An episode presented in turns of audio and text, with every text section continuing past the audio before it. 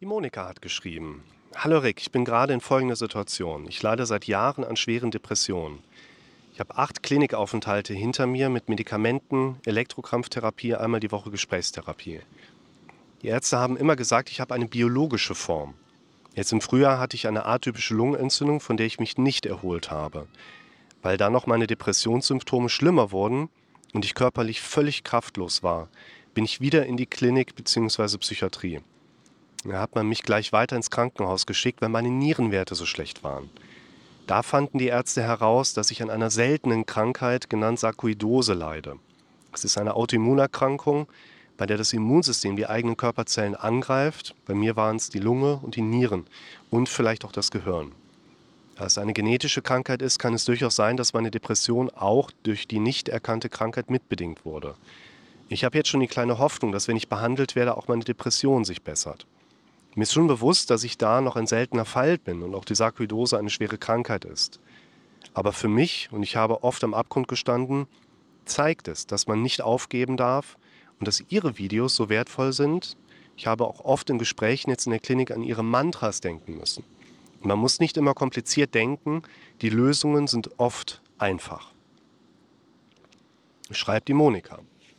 Ja, Monika senden wir dann hier natürlich erstmal die besten Genesungswünsche und die Sarkoidose ist eine Krankheit, die hier die Monika im Grunde genommen jetzt erstmal schon mal sehr passend beschrieben hat. Es gibt verschiedene Ausprägungsformen, wo man das eben auch von außen, zum Beispiel an einem Hautstatus mit beobachten kann, wie es den Leuten da so geht. Oder dass die Leute das haben. Und die Aussage, dass eine Depression vielleicht mit entsprechend der Sarkoidose zusammenhängt. Das ist sehr schwierig. Man muss bedenken, dass die Wissenschaft auf die Frage, was ist eine Depression, zunehmende Erkenntnis gesammelt hat und die Erkenntnislage über Depressionen heute quasi vergleichbar sind wie mit dem Angeln. Wenn du einmal angeln gehst, und fängst einen Fisch, dann bist du der absolute Vollprofi. Und wenn du das zweite Mal angeln gehst, dann merkst du, du weißt eigentlich gar nichts. Das kann man bei der Depression im weitesten Sinne auch beobachten. Man sieht, dass wenn man sich ein paar Depressionspatienten anschaut, plötzlich, da ist ein Muster, die profitieren von bestimmten Medikamenten, ist ja super.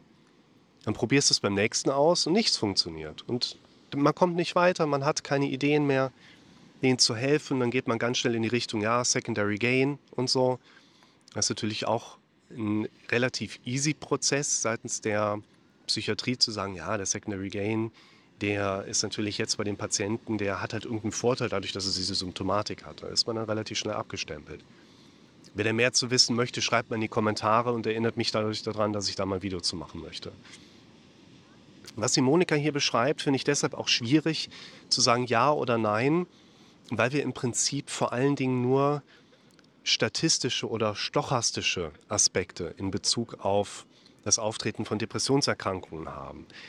Wir sehen zwar bei Leuten gewisse Hirnanomalien, die eine Depression haben, aber beispielsweise die alte These, ein Serotoninmangel führt zu Depression, das hat sich nie bestätigt, wurde quasi in dem Sinne auch noch nie widerlegt. Und wir müssen aber auch sagen, dass entsprechend dieser SSRI-Einsatz, also Serotonin-Wiederaufnahmehämmer, in dem Format, wie wir das im Moment machen, das ist halt Rumraterei, muss man ehrlicherweise sagen. Und wir haben aber auch noch nichts Besseres. Ne? Also hier EKT hatte die Monika geschrieben, Elektrokrampftherapie, denke ich mal, meint sie damit. Das hat man halt auch früher alle Nase lang gemacht. Die Leute einfach ein bisschen vom Gehirn her gebrutzelt, also unter Elektrokrämpfe gesetzt. Hat man auch gesehen, dass es nicht funktioniert und hat aber ein paar wenige, wo es dann geklappt hat. Deshalb ist das immer noch freigegeben für die Therapie schwerstgradiger Depressionsepisoden. Und das sind natürlich auch Punkte mit dabei, wo man, ich mache euch mal ein bisschen dunkler, so, wo man halt auch sagen muss, ja, wir wissen im Grunde genommen relativ wenig und damit können wir im Moment leider auch nicht sagen, ob eine solche Symptomatik jetzt von der Sarkoidose kommt oder nicht. Trotzdem muss man natürlich schauen, dass man der Monika eine Hilfestellung gibt, also seitens jetzt der behandelnden Ärzte und Therapeuten.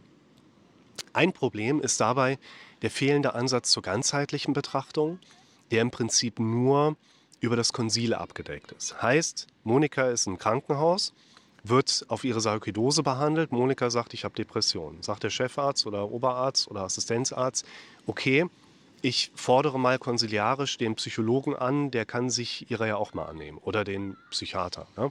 Das bedeutet in der Regel, dann kommt jemand anderer dazu, guckt sich das an, sagt, okay, dann verschreibe ich Ihnen mal ein Medikament. Mehr passiert nicht. Ihr habt ja auch von mir gerade rezitiert bekommen, Monika geht in die Klinik, was passiert? Einmal die Woche Gesprächstherapie. Ihr seid da 24/7 in der Klinik und habt in diesen 24 mal 7 Stunden eine Stunde Gesprächstherapie.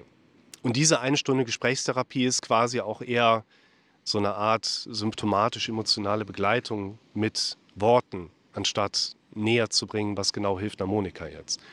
Und deshalb würde ich tatsächlich auch ressourcenorientiert eher versuchen herauszuarbeiten, welche greifbaren Faktoren können wir sehen, identifizieren, mit denen Monika sich in ihrer Situation beschäftigen sollte. Denn Monika, das wäre jetzt so meine Herangehensweise, wird die Diagnose einer Sarkoidose zwar überraschend bekommen haben, aber die Symptome werden mehr oder weniger schon vorher bestanden haben. Und wahrscheinlich werden wir auch psychosoziale Faktoren bei Monika finden. Das sind natürlich so Sachen, die würde ich jetzt auch nicht in einen Kommentar reinschreiben, wenn ich auf YouTube irgendein Video mal kommentiere. Aber was findet da im Leben eines Menschen statt? Und es ist ganz oft so, dass wir diese Verzahnung haben, dass das Leben eines Menschen und die Symptomatik eines Menschen in einem sehr, sehr engen Zusammenhang stehen. Und eine Sarkoidose macht einen nicht depressiv in dem Sinne. Aber die Symptome, die man über lange Jahre hat, bis man dann endlich mal eine Diagnose bekommt, Gewissheit auch ein Stück weit hat, ich bin nicht am Spinnen, so nach dem Motto. Das sind natürlich die Faktoren, wenn ich da über lange Zeit merke, ich kann machen, was ich will, nichts hilft mir in irgendeiner Form final weiter, da werde ich irgendwann deprimiert, nach dem Motto. Und ich kann mir vorstellen, dass das einerseits bei der Monika eine wichtige Rolle spielt. Also dieses, ich bin deprimiert, weil ich über lange Zeit einfach keinen klaren Ansatzpunkt finde, was hilft mir wirklich weiter. Und eben auch die Dinge, die Monika noch nicht umschrieben hat, die zu der aktuellen Lebenssituation passen, zum psychosozialen Umfeld passen, zum berufsperspektivischen Aspekt mit dazugehören. Was sind die Ziele, was sind die Pläne, die ein Mensch damit angehen möchte? Und auch das sind natürlich Dinge, die man im Grunde genommen in einem einstündigen gesprächstherapeutischen Interventionsmerkmal einmal die Woche nicht erfolgreich umsetzen kann. Und deshalb sind das beispielsweise auch Punkte, wo ich mich mit den Kandidaten, mit denen ich mich beschäftige, also meine Klientinnen und Klienten, mit denen möchte ich auch nicht die wertvolle Sitzungszeit dafür nutzen, dass die mir erzählen, wie ihr Leben ist. Ich möchte euch zeitnah die Werkzeuge an die Hand geben, sodass ihr das für euch selber reflektieren könnt, sodass du für dich zu Hause hingehen kannst und sagst, ah, meine Probleme sind in der Regel sichtbar hörbar hier drin. Also fange ich mal an, die aufzuschreiben, um mein automatisches Gehirn zu unterbrechen. Ah, ich lebe ein Leben, was zwar funktioniert, wo ich aber für mich auch merke, das macht mich nicht glücklich und zufrieden, weil das Leben funktioniert nicht von alleine glücklich. Also ich überlebe schon irgendwie, aber ich bin nicht glücklich dabei. Deshalb zwei Empfehlungen von mir abschließend.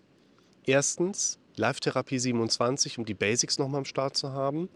Und ein Video, wo ich den Titel noch nicht so ganz safe habe, weil es ist, äh, glaube ich, online, aber noch nicht äh, freigegeben, zum Thema andere Menschen greifen nicht in ihr eigenes Denken ein und leben damit ganz gut. Warum ist das bei mir anders? Verlinke ich euch auch, Titel seht ihr ja dann. Und ich glaube, dass man hierüber auch bei einer Monika genügend Faktoren finden kann, an denen man ansetzen kann. Oder auch, wie bewertet mein Kopf im Automatikmodus meine eigene Symptomatik, die ich damit bekomme? Wie sehr sehe ich mich vielleicht auch als Opfer meiner eigenen Sarkoidose-Erkrankung? Da könnt ihr mal in mein Tinnitus-Video reinschauen, wo ich erkläre, wie ich es geschafft habe, meine Symptome anders zu bewerten und somit mit der Zeit einen neutralen Abstand auch dazu zu bekommen.